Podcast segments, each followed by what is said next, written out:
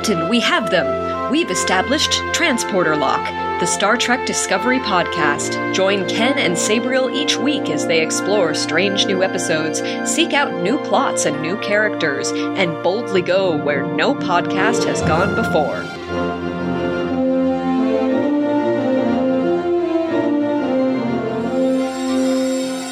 Hello and welcome to Transporter Lock episode number 67 for Friday, November 27th, Black Friday 2020. I'm your co-host, Chief Engineer Ken Gagney. And I am Captain Sabriel Maston, and I am ready for the nerd off today.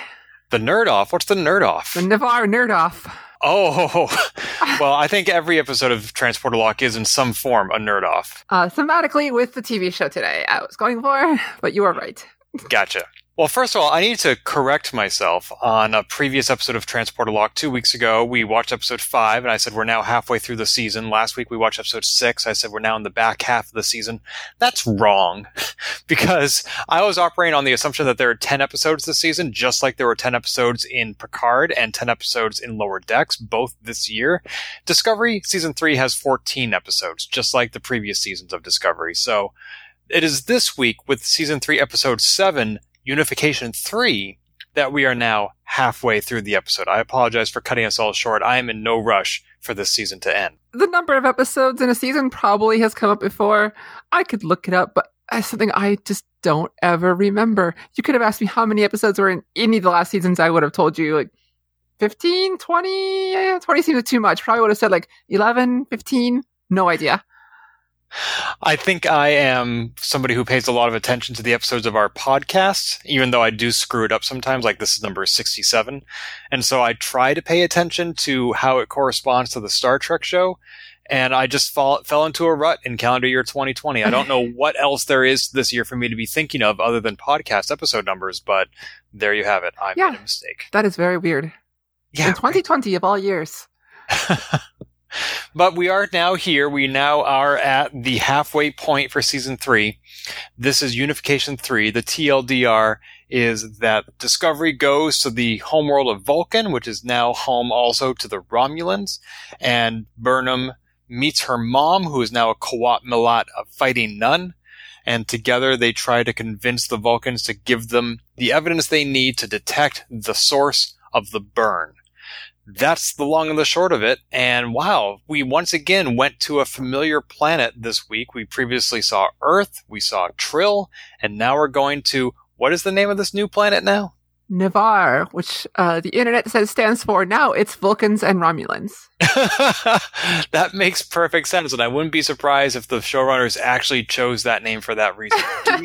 Like, I don't know the Vulcan and Romulan native tongues. Is there any idea that maybe this actually means something to them? Um, there was I remember seeing some people say like Var means something in Vulcan, but it's eh.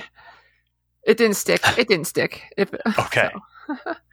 Now, we did suspect when we saw the name of these episodes far in advance that Unification 3 was probably a tie in to the TNG two parter, Unification 1 and 2, which you saw just earlier this year.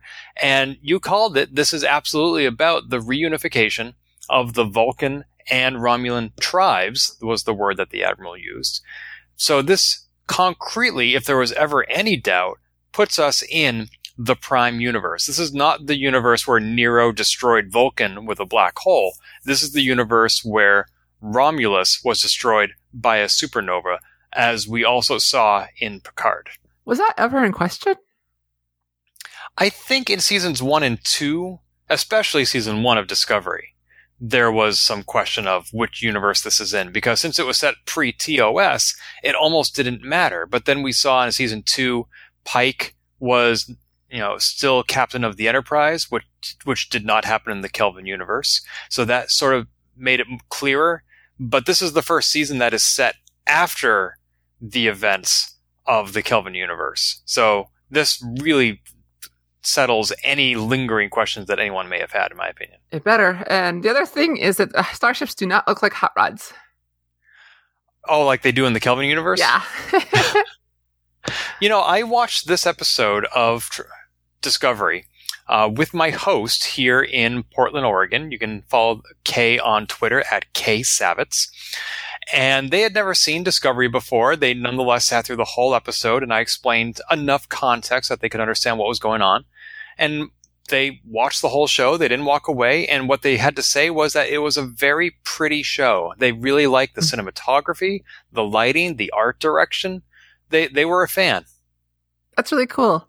Uh, and this isn't the first time you've had someone who basically has no idea what's going on watch Discovery, a so- show that is made to be watched almost basically in order, at least each season, and still enjoy what they saw. Well, if you're talking about me, I never have any idea what's going on. I meant more like a friend, our mutual friend Andy. I I think he was your barber. That's right. Uh, Yeah, my that's right. My barber was watching Picard, and he was like, "So who's this seven eight nine character?" And I said, "Oh, she's Borg." And he's like, "What? What's the Borg?" sounds Swedish. And- and our friend Andy listens to Transporter Lock without watching Star Trek. He just likes hearing our banter. I guess that's enough of a draw for some people. At least one person. and that's you know that I wouldn't say that's our target target audience, but I'm glad he's here. Uh, so we got to go to Ni'Var. Yeah, I, you know, we, we finally saw the reunification of these two peoples. And did we get a timeline on when that happened? Because there are still clearly two camps on this planet. The Romulans and the Vulcans still self-identify as separate species, even though they're cohabitating. Uh, I think it was only alluded to hundreds of years, but I don't. If it was specific, again, it didn't stick. But um, uh, so it has been a while. Uh, I think before the burn. Okay, Bec- that, that that makes sense. Because there was a non-canon novel that I read where Spock went to Romulus, and at one point he had to go through a bioscanner, and his DNA came up as Romulan, and so he thought, oh, that means that even despite these thousands of years of codivergence, we still are genetically identical, and so I would think if they were sharing the same planet, eventually they start interbreeding, and it just doesn't matter who they are anymore. I think that's who um the From One- Data's day? no the the Oh. woman in this episode who had long red hair. I think she Yes. was supposed to be a half Vulcan, half Romulan. Oh, I didn't pick up on Uh, that. well, at least she did represent both ideals. So I, I just my my interpretation was that she was supposed to be uh half Vulcan, half Romulan, but that is totally me. They did not say that at all. Well, that would sort of parallel the way they voted, where the clearly Vulcan character voted against, the clearly Romulan character voted for, and the redhead abstained. hmm You know, she sort of fell in between them, perhaps not just politically, but also genetically. Yeah, her Romulan ridges were less pronounced and Mm. whatnot. So that's how I got that, but it doesn't necessarily mean one way or the other. Yeah. Have we ever seen a Vulcan or Romulan with red hair? I don't believe so. It's, It's- usually with the uh, black wig that's very straight cut. Yeah, the one exception I can think of is the uh, half Romulan, half human daughter of Tasha Yar, who wore blonde hair. Yeah, or or uh, old old Romulans would have gray, but Sure. On Vulcans. So where do you want to go with this review? Um, you know, even when I was rewatching this, like I really enjoyed the episode, but I really I don't know where to begin. So I think we're just gonna have to start throwing something out there and go from there. Let's just start at the top. We got um, let's go with Michael and her relationship with Spock. Uh, there was a moment near the beginning here that, um, so you had the same reaction I did. I was in tears as Michael finally let herself look up what happened to her brother when she left. And to see Leonard Nimoy on screen yet again, um, was wow. Uh, that was powerful for me. Yeah, when you say again, I assume you're referring to the uh, third Kelvin universe movie. Yeah, when they showed the picture of him with the TOS crew, many of whom are departed, and then seeing him again in this episode, and also the context of hearing Jean-Luc Picard's name even spoken, Mm-hmm. uh, those two together meant a lot to me. And also the scene even before that where Michael is told by the Admiral, Ambassador Spock worked to reunify these people. And she was like, "Oh my god, he was an ambassador. Oh my god, that's my brother." I didn't realize that at that moment that the admiral knew that Michael was Spock's brother, and so I was thought maybe he was wondering why is she so emotionally reacting to this. But that made it more powerful because it almost felt like a secret that she and I were sharing. They were like, "Oh my god, we know what this means to her, even if the people around her don't. This is so amazing." Uh, uh, unfortunately, Vance did know somehow because he was like, "Aha, we're going to use Spock's sister as our way into Ni'Var." Right, right. He was very quick to take advantage of that, and I took me a moment to think. I, I, I had misremembered. I thought that the existence of Discovery had been wiped from the records of Starfleet annals, and clearly not its entire existence or its crew, because you know, there is a record of Michael Burnham being Spock's sister. I think, yeah, and now you mentioned, I think just the spore drive and its the tech around it was uh, disavowed, but like its existence was probably just say lost in battle during the Klingon War or something like, or whatever, lost, right, lost at sea. well, especially with Nhan, when she left Discovery a week or two ago, she said that her parents must have been devastated when they learned of her death. So there was some record of her having been lost in the line of duty. Yeah. But yeah, it was it was great to see Leonard Nimoy again. I'm you know, it's not just that Spock served so admirably and that he his life mission was fulfilled and that it had a lasting impact on the Star Trek universe.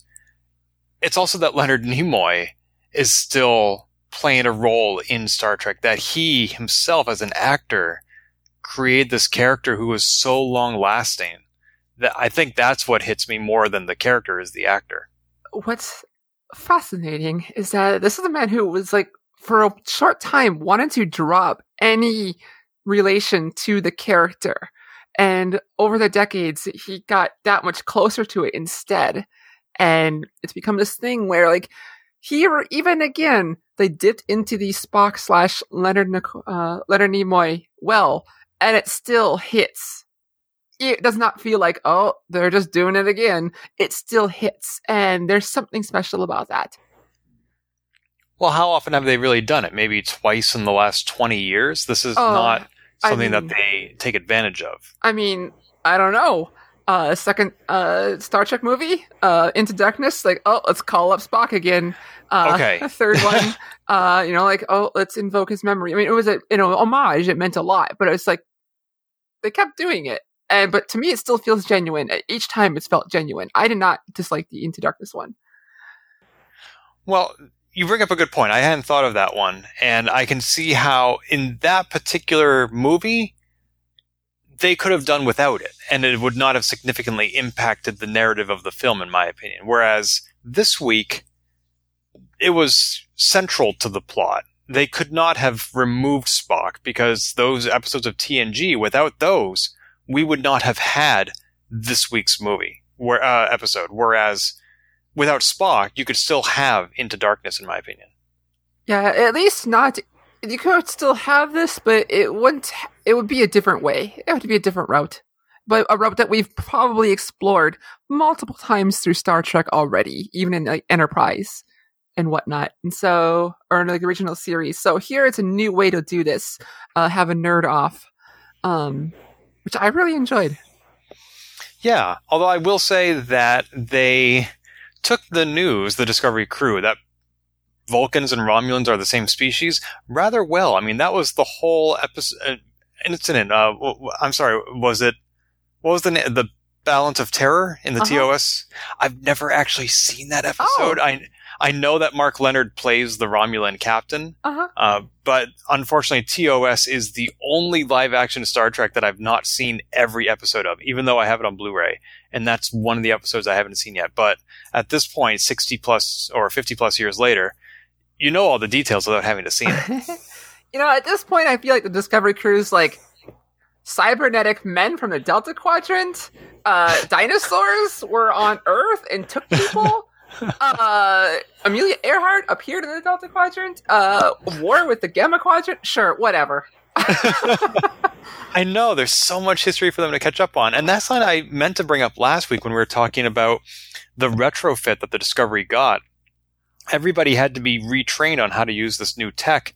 But it's not just new tech, it's new knowledge. Like, new medical equipment comes with new medical insights into how to treat things. Kind of like when McCoy goes back in time in any number of episodes of Star Trek TOS Think or about that a movies. lot. Right. Like he's like, You goddamn cavemen, are you still using leeches? You know, it's not just the technology. He could give technology to these doctors from the 1980s and they would misuse it. So I can't imagine uh, Wilson Cruz's doctor on Discovery like has to suddenly realize, oh, this condition has been cured. This condition is not what we thought it was. This other condition is now treated this way. It's just so much to catch up on and add in all the things you just mentioned about Cybermen and changelings. Where, how do they even know what threats to anticipate? I mean, it's like here, uh, when the beginning of the episode, there was so much like, where do we start? Uh, let's just pick this and go branch out from there. Uh, um, oh, can I remember? You maybe think of something that I thought was either amusing or interesting. Can I?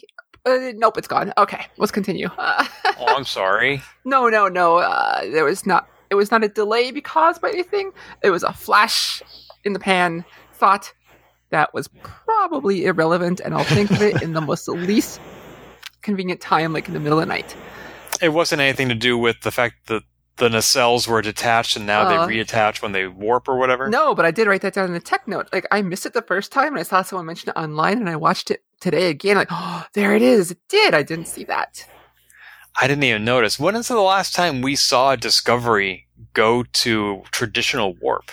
Uh, I know for sure because I watched season one shortly before Lower Decks or during, and um, it was shortly after the weird beacon planet. Uh, they're like, uh, Admiral Cornwell was like, or whoever was like, you gotta come here and help defend the lines. And Discovery was like, or Lorca was like, all right, uh, we'll go to warp. Spore dries down or something, right? Uh, yeah, yeah. That's right, because at one point they were told no more use of the warp drive, and then or of the spore drive, and then season two they're like, "This is an emergency situation. We need to use the spore drive." like, how convenient. How convenient. But um with Ni'Var, the big thing here is the Federation made them believe accidentally that they were the cause of the burn. Uh wow. To Well- have that yeah? I mean, I mean, the the Federation forced them to pursue a scientific advancement that the Vulcans and Romulans were ready to abandon, and then when it happened, when the burn happened, I don't think the Federation blamed Vulcan, but since they didn't have an alternative explanation, the Vulcans came to their own conclusion and then seceded from the Federation. Yeah, it's a much longer way of saying what I said, but yeah. yeah, I didn't get a clear explanation of what this technology was and how the data would be helpful to Burnham's investigation. Can you clue me in on that? Yeah, so the data that uh, Burnham had found, they had three points, and they were key to stress, like, okay, cool, we can get a trajectory, we can triangulate, but that only gives us a vague 2D space to look in. There's a lot of space in a 3D world, a 4D even, uh, covers 2D uh, range. So we need another plane of data. And all these little little SB19 satellites, I guess the best way to call them, uh, were scattered of all ranges all across this very large expanse of space in basically the third dimension, or adds a third dimension to the data that they already had. And so they needed that to pinpoint um, where the cause or the perceived cause of the burn is. So basically, they need a third plane. They only had two dimensions, they needed three. But with all those satellites that this Vulcan Romulan program had deployed, wouldn't those be enough without the three black boxes? Uh, hypothetically, but I guess it depends on if they have the black boxes that keep track of the exact time things stopped. I mean, I guess we're gonna go on the assumption that they didn't have that. Otherwise, it could have just looked for these in the first place. Also, they were talking about one one millionth of a microsecond. like a microsecond on its own is already pretty minute. And so I I can't imagine that there is technology so precise that it can measure a millionth of a microsecond. My goodness. uh, It's the future. There are Cybermen and changelings. Uh, Sure. Like much like when I play D and D, uh, there are talking dragons in this world, so I don't question a bunch of the weird things. Well, I want to see talking dragons in Star Trek. Have we seen Uh, dragons in Star Trek yet? We have. We have. We've seen uh, Gorn. Uh, I suppose. I did like the Gorn on Mirror Enterprise. I thought that was cool. me too.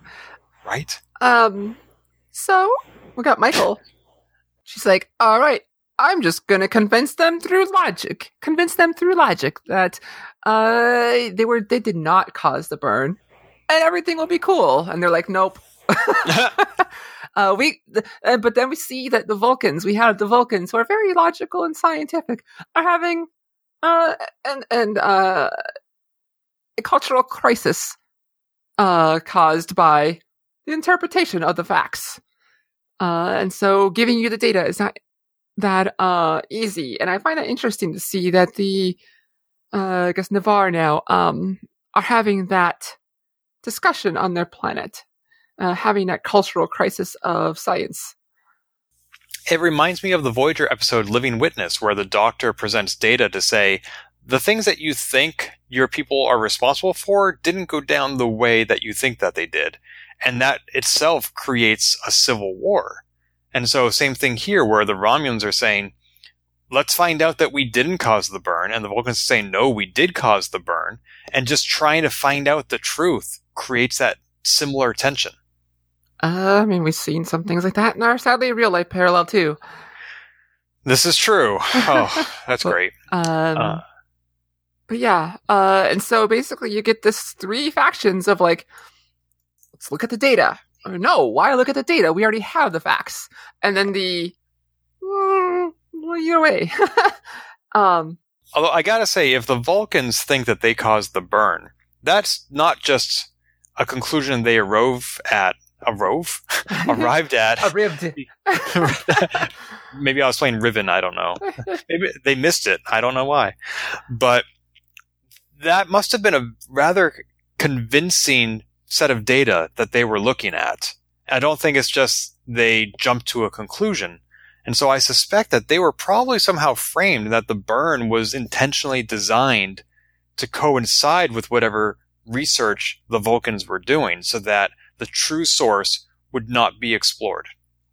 Uh, hypothetically, anyway, we um, we also don't know like who was in charge of all of that, and maybe they had their own ways. I'm I'm thinking back to now we know that the Vulcans can still have the same problems we have now, where even if we have or here on Earth in the current day, depending on who in charge, can lead the direction of which your research is going, uh, even if it doesn't necessarily, even if it's not necessarily the correct way.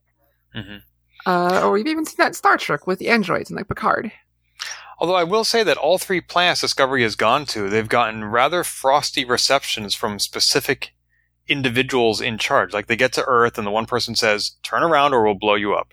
And then they get to Trill and the one person says, leave now or we will kill this human. And then they, ru- I'm exaggerating a little bit. And then they get to Vulcan and this one person says, if you continue to ask for this data, we will turn you away. I was like, wow. I mean, I, all these people have valid reasons for the receptions that Discovery is getting, but they're not finding a lot of friends out there, and that's really representative of just how far the Federation has fallen, which is sad. Yeah, at least you know in the Vulcans uh situation, like they're just stuck with this it's because of the burn. They're stuck with these roommates now that are you know a lot of times they're okay, but a lot of times like they still keep secrets and maybe don't wash all the dishes. Uh, I I could that. yeah, I could see why they might be testy, but everyone else, I don't know. Yeah, I, I think, you know, I think we were, as a human species, rather inward looking until the Vulcans arrived on April 5th, 2063, and then we started looking outward. But if our ability uh, to remain in contact with those other species was cut off from us, which is what happened with the burn, we might start looking inward again and become more insular and a little bit more xenophobic. I mean, it seems like it's our natural state to try to find something that's different about people who are not us. Yeah, even if it's completely superficial, meaningless things like the color of one's skin. Uh huh. And so, so uh, humanity is really good at that, and our stories in like even Star Trek, I mean, is going to reflect that. And people of other planets will be good at that too, because as culture, we are good at that. Sadly, Although, you know, one thing not mentioned in any three of the unification episodes, and which got only a brief mention in Lower Decks, was what about the Remans? Their Uh, planet must have blown up too, but they're not living on Vulcan. Uh, I know there was some talk. Oh no, I might be thinking about the Aenar, uh, because Andorians also have uh, a second group, uh, the Aenar, who we saw in Enterprise. Uh, they Right. have much paler skin, and Yep. someone noticed like during last week's episode, some of the people chasing after the uh uh escapee people who are escaping uh servitude, uh, some of them were paler Andorians, so they could say them, but no one called them by name. Hmm. I guess they're still Andorians of a sort. Yeah. Uh, or maybe they all live on one planet. No, we're all Andorians. now. I don't know. Uh, but, on the inside. back to Michael and the Ni'Var. Um, yes. I mean, here we finally get it. This episode, we we get to see Michael finally work through her emotions that she's been building up all season, and it's something I thought was going to happen at the end of the season, but it's happening now. And this is, does she belong here on Discovery? And lo and behold, who should show up uh, to finally parent their kid but her mother?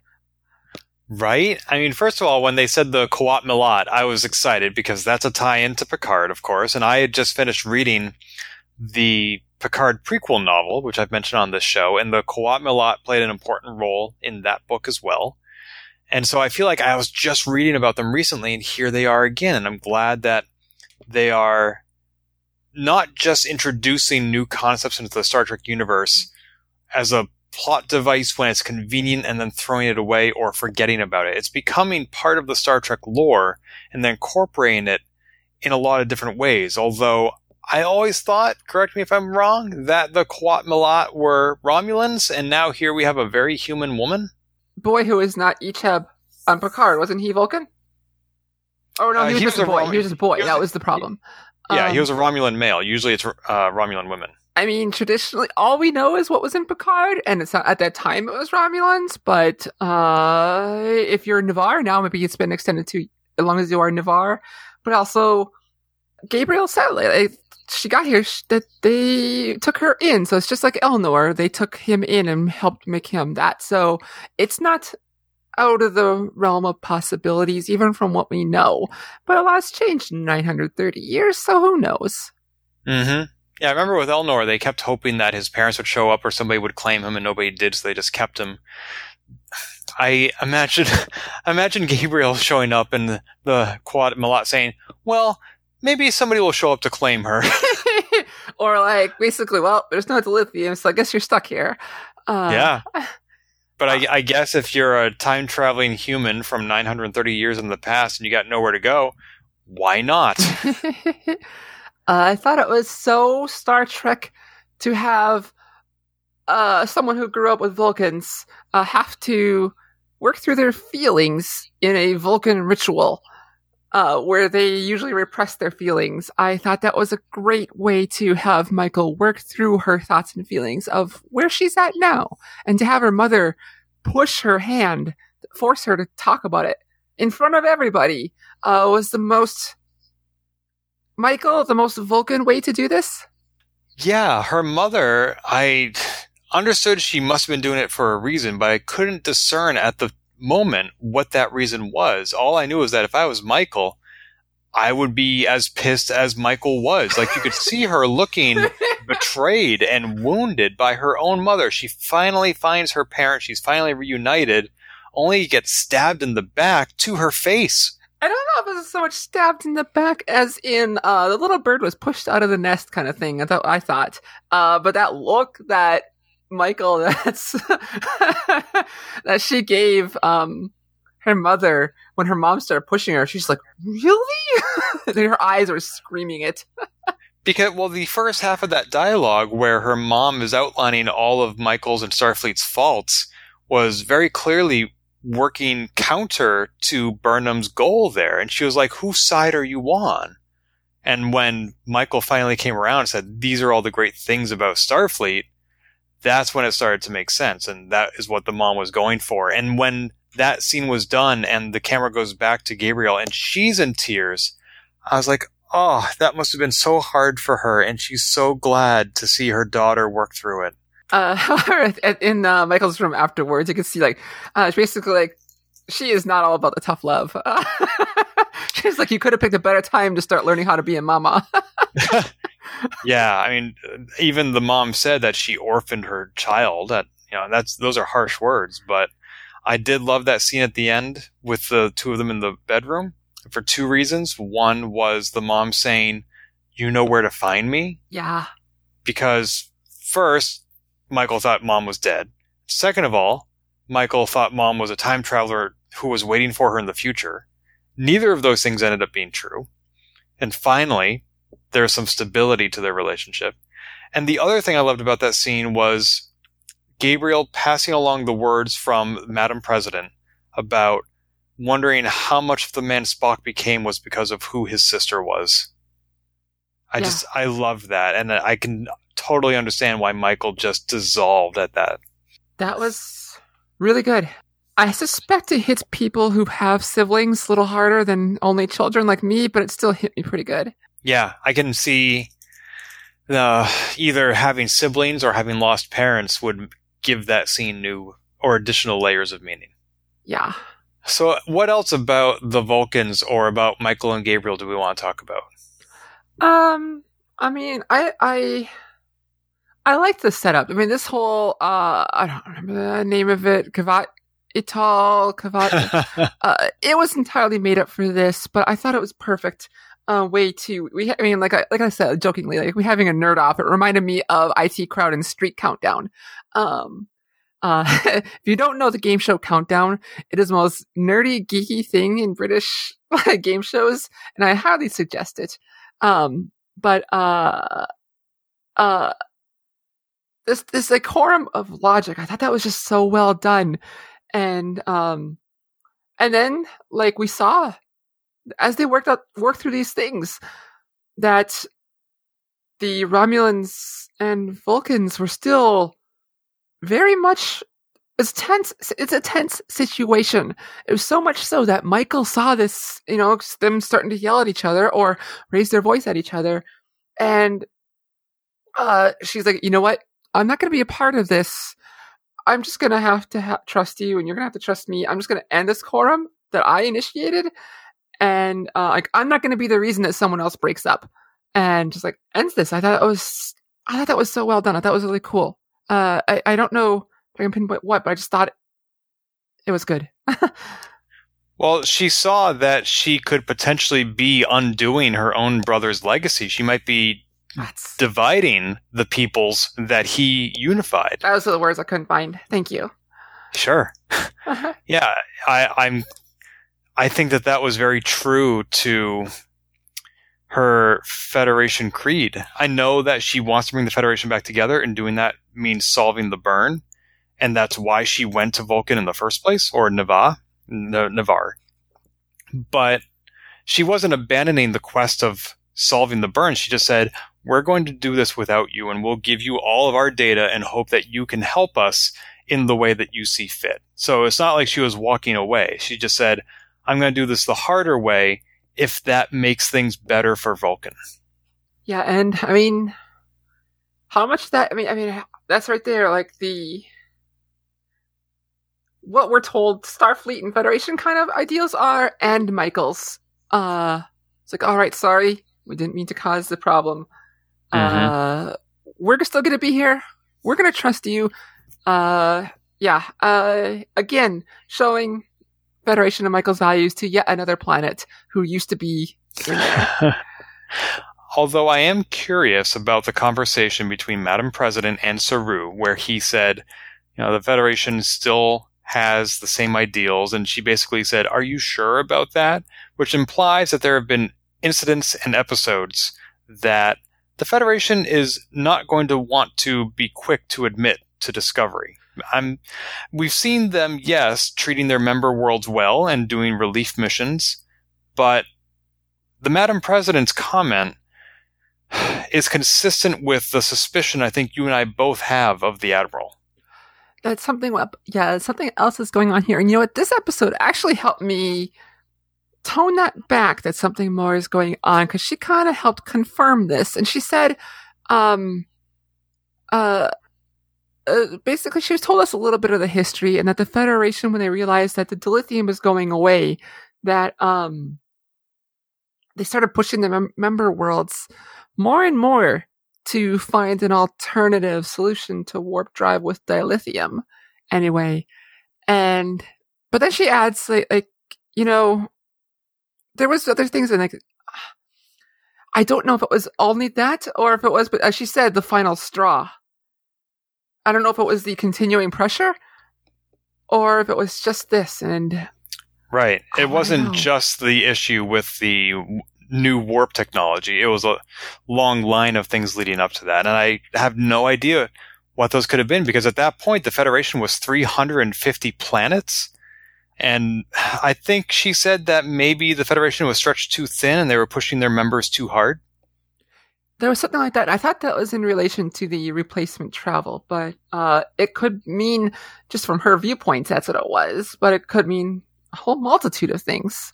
Yeah, because if you have planets like Barzan in the Federation, which we found out happened, and those people are known for poverty, basically, then raising the standard of living on that planet is something that other Federation members would have to contribute.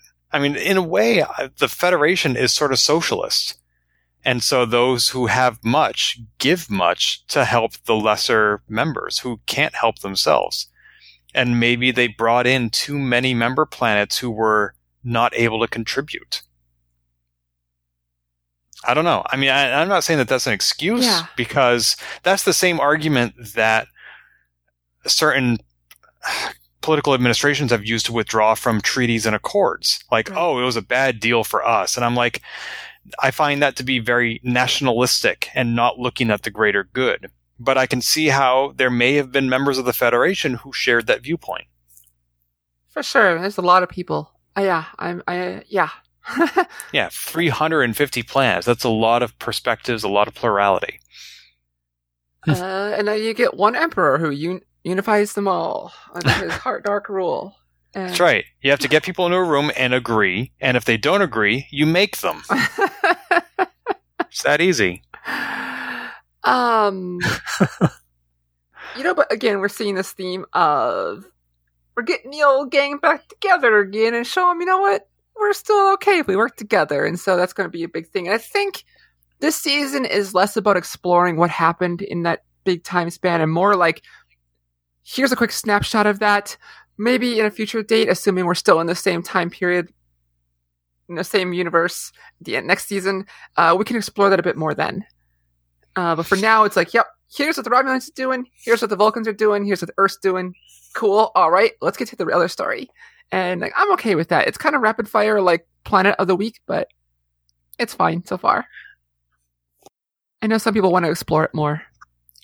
Well, that's a good point. I mean, I, I, it's too early in the season to accurately predict where the series is going because we know there's going to be a season four.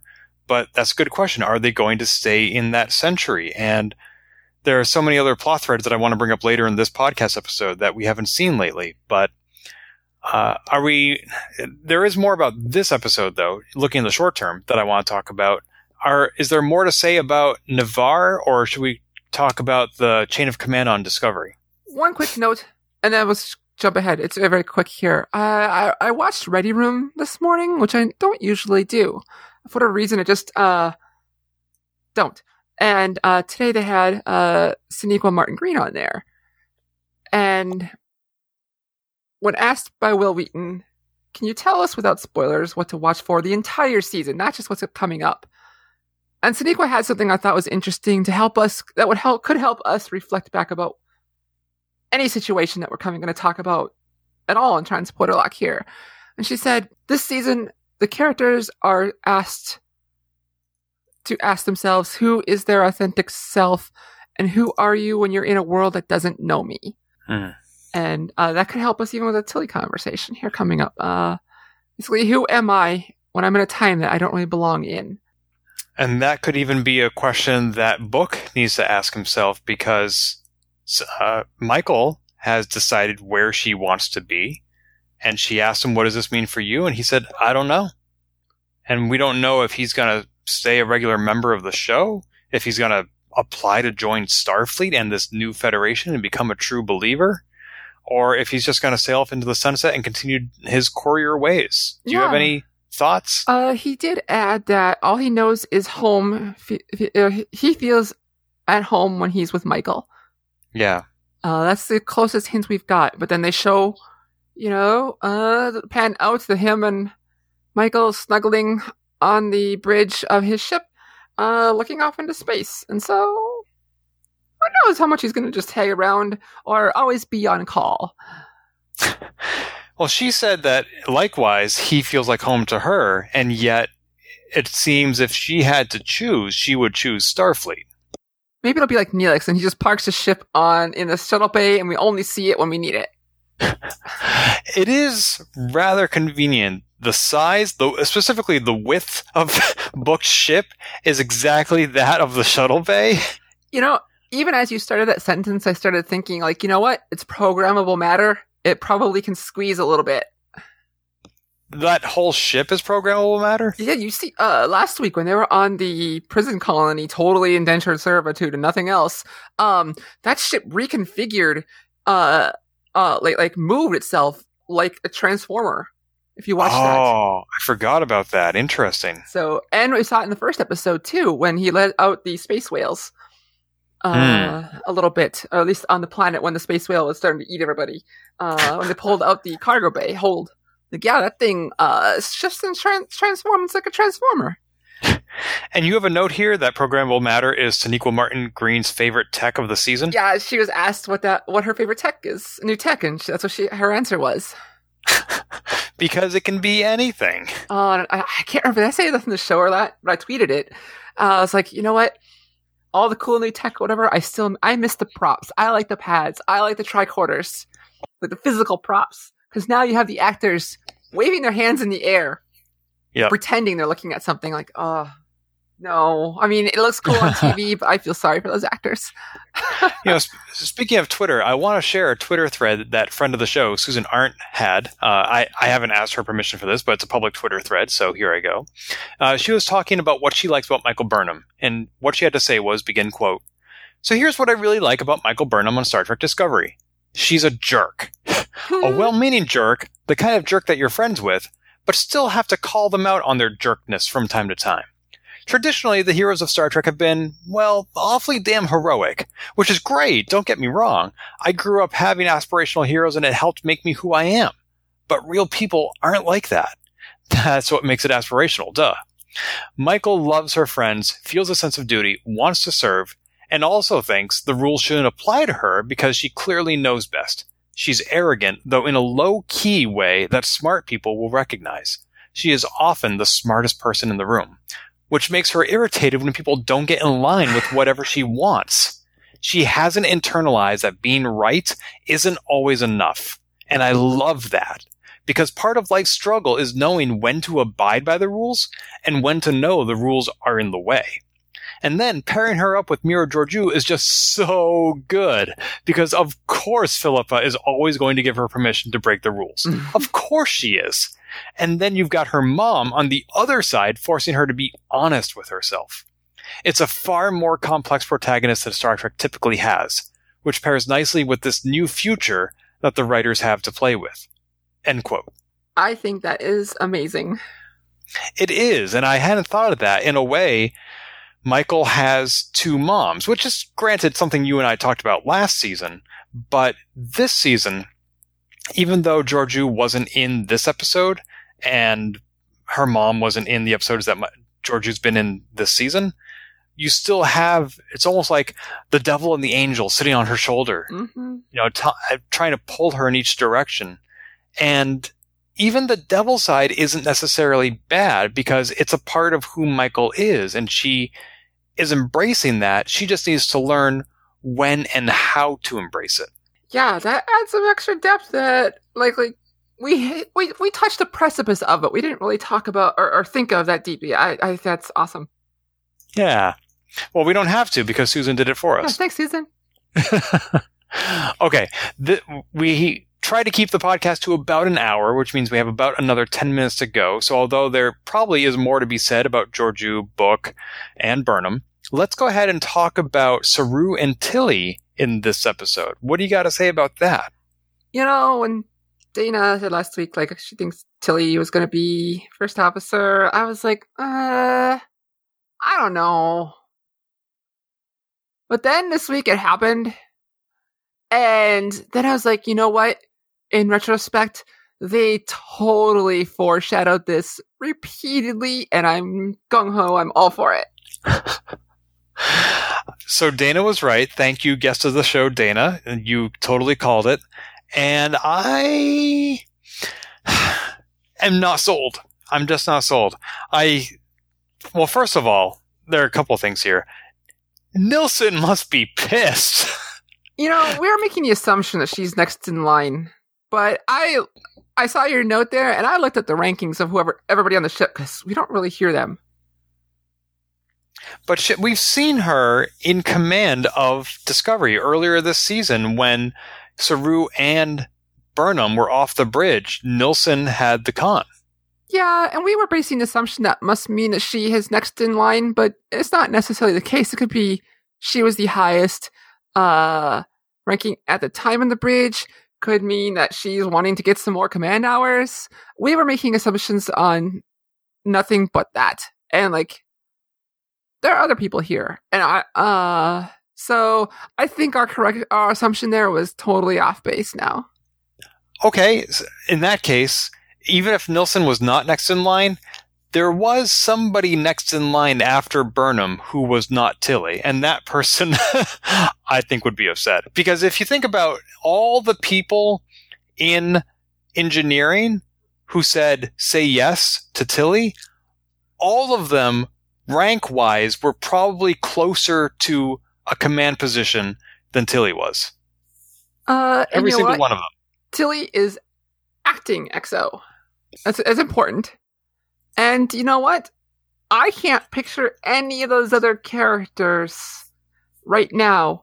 Especially like when you have Nilsson, who is a secondary, secondary character, a tertiary character. Um, at this moment, uh, I don't see. I couldn't see Culber doing it, who is lieutenant commander. I can't see Stamets, who is lieutenant commander. I don't know if Jet Reno would do it, and she's commander. Uh, so Hmm. unless Nhan comes back, who is also commander, uh, I don't know. I think you know, in retrospect, I think Tilly is the perfect choice out of our main characters to be this role. Well, you know what? That's an interesting framework. If you wanted to use this opportunity to develop an additional character prior to killing them off, like Airiam and Nhan, then this would be an opportunity to do so. But you're right. If you want to look at the pool of who are the named characters that the audience is intimately familiar with, that dramatically limits your choices. And from those remaining, Tilly seems like a valid choice. Yeah, she's the one who bounces around from department to department. She's mostly focused on engineering, but she can help around the other ones. Uh, her character is the most fluid, who is seen in other scenes. Uh, Hmm. She already gets a basis a little bit of everything, possibly because she was a cadet at first, you know. Uh, where she gets a little bit of life from everywhere, except you know she's not really in the medical field, but you get you get what I'm going for here. She's all over. Uh, she fits the most. Uh, we don't see other than Culber, who is in charge of his engineering lab, which we still don't really have a main engineering, uh, as a side note. But um, we don't see anyone else here in a command position. Uh, I mean, even Reno is a commander, but she doesn't command. Hmm. Although I am concerned about Tilly in two particular scenarios. One being uh, in person conflict, not verbal, but physical. I don't think we've ever seen her take command or really hold her own. Usually it's somebody else protecting her or coming to her rescue. And the other is this means that if Saru is off the bridge or incapacitated, she is in command of the ship. And although we know from her brief stint in the Mirror universe that she does have it in her, there are times when she is very unsure of herself as well, and I'm not sure what that would look like in this new future.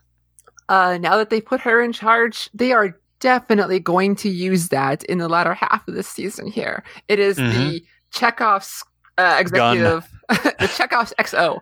Uh, yes. uh, she is going to be put in this position and she is going to have to make a difficult decision that will ultimately turn out to be the right thing in the end, even though it really sucks to have to make that decision. Uh, Which is exactly what you were describing with the Orville last week. what did You I know, say? when the captain and the XO were trapped on the zoo planet. Oh, yeah. Uh, yeah, Dana mentioned Yeah. that. Oh, I'm sorry. That's right. That was. I'm sorry, Dana. Full credit to you for quoting from the Orville and accurately predicting what Tilly is going to have to endure later this season. Uh, yeah. Uh, I think I think it's great. She has shown, uh, here and there when she is not realizing she's in a command position. Like she's she's even in this episode, she was barking out orders. Uh, and she didn't. Or maybe the last one. Uh, I was mixing it together, but she was barking out orders, and she didn't even notice it. Yep. Uh, it was very natural to her when she's not focused on it, and when. So I think she's going to do great, and I'm so happy that they are doing this with this character. Uh, Yep. she's far different from season one Tilly, and Yes. and I I liked season one Tilly, but I'm glad to her growth here. I like it a lot. Yep. I like how last week she told Saru to do the right thing and they were in agreement about what that was. I like that this week she stood up to Michael and said, You put me in a really difficult position. Because as we know from Harry Potter, it's hard to stand up to your enemies, but harder to stand up to your friends. Yeah. Yep. Uh, uh Mm-hmm. that that was one of the opening scenes was her standing up to Michael. I thought that was so good. Uh, I thought that was really well done scene by both of them. Uh, uh, and just for the character itself. Uh, so good. Yeah. Yeah, and Tilly still loves Michael and wasn't holding a grudge. She's like, hey, I need to say this and let you know this. And let's take a look at the black box data. You know, she was a total professional about it, and I loved it. Yeah. And she was also, of course, despite having to stand up to her friend and maybe even being mad at her, was also in tears that Michael was not leaving at the end of the episode. Yeah. Uh, I mean, that's something we didn't just talk about. Michael decided to stay. I mean, it was obvious because you've seen the episode, but like she decided to stay after finally being forced to confront everything that she's been going through for the last few episodes Mhm. and unleash those feelings. And upon a huge crowd, her mother even said, the quorum is not your only audience." yep. Uh, she needed to tell the crew how she was feeling, and she's like, "Okay, I'm staying." Well the crew, herself, and Madam President. Mm-hmm. Everybody. Yep. And I, I love that when she shows up, she's like, Did I miss the cool say yes part? uh, that feels like they were like totally tongue in cheek how corny it was, but you know, it's still fun. yeah. Because you like to think of these things as happening organically. Like when we saw Pike leave the bridge of the Discovery last season and everybody stood and gave him attention. It's not like they all went around and said, Hey, psst, psst, when Pike leaves, let's all stand up and give him attention. but clearly that is what happened this week. They're like, Hey, hey, hey, when Tilly comes in, we're all going to say, say yes. And we're going to go in this order. First you, then you. That way we don't all say at the same time. Okay. all right. All right. Here she comes. Everybody get, get in position. Shh, shh, shh. and next they did a song and dance. Uh, Yes. Yes. Probably something from Rent. Oh. So yeah, this is going to be a very interesting dynamic. I also appreciate the distinction you pointed out about her being acting commanding officer, which means that this is temporary. At my workplace, people volunteer basically to be in a management position and they can stop being managers whenever they want. It's a step down that they elect. It's not a demotion. It has no impact on their salary. It's just, hey, I wanted to do this position. I want to grow my careers and my skills and try something different. And now I'm ready to not do that anymore in that particular way. And I hope that Tilly realizes that, that this is an opportunity for her to try command, see what it's like. And when they're ready to find a permanent XO, she'll go back to doing something else. And that's no reflection on her. It's just the situation. yeah, and maybe it'll become permanent, That's right. or Yep. you know, as best it can be.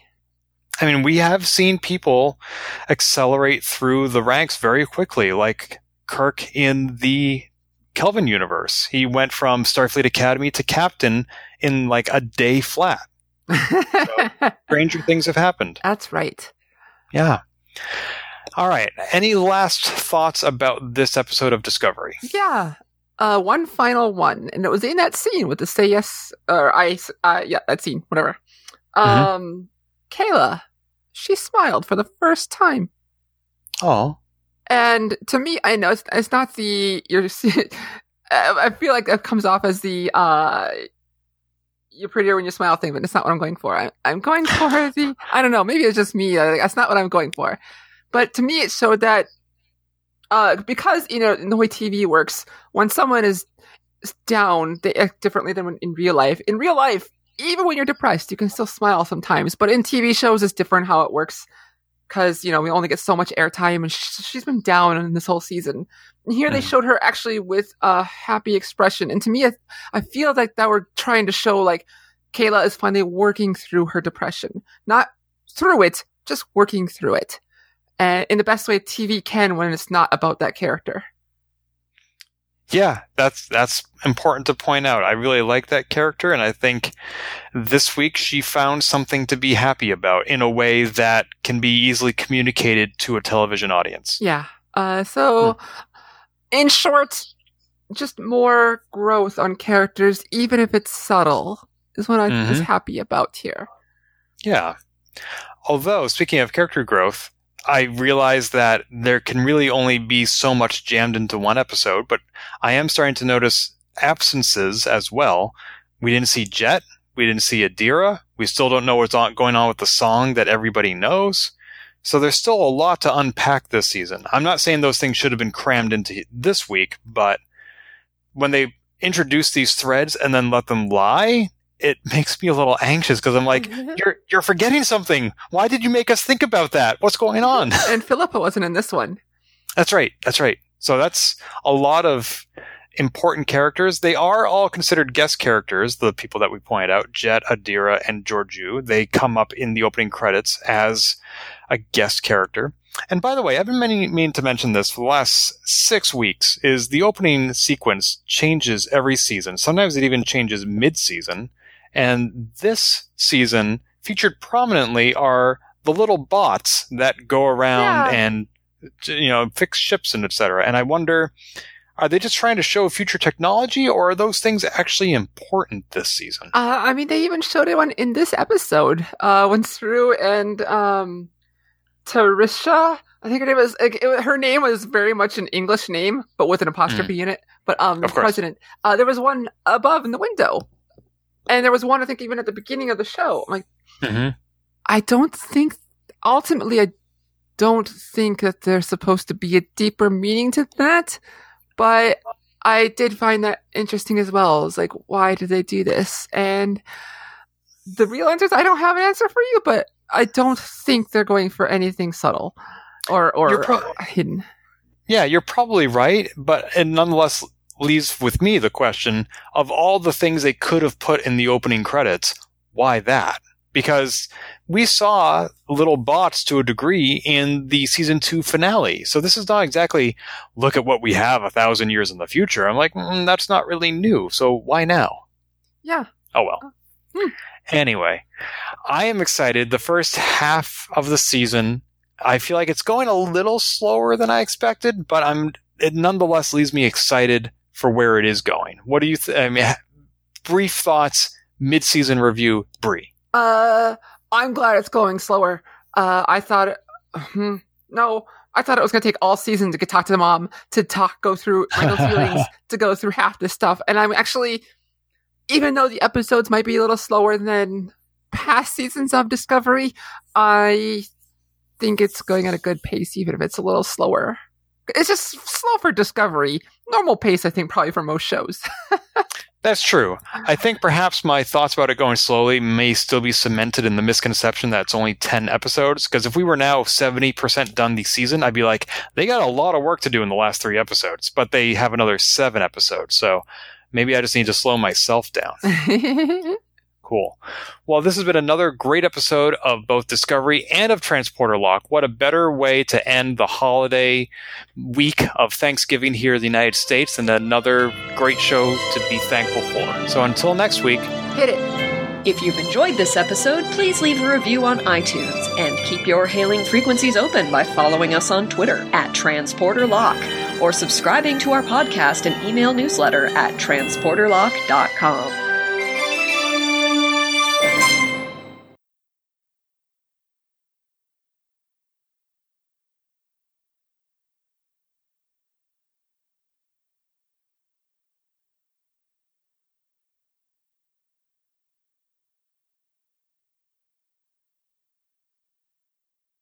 Yay. All right. Rock on. That was good. Yeah. We're good at this. Hell yeah. It's like we've done this 67 or so times Oh my god. just for this show. So much.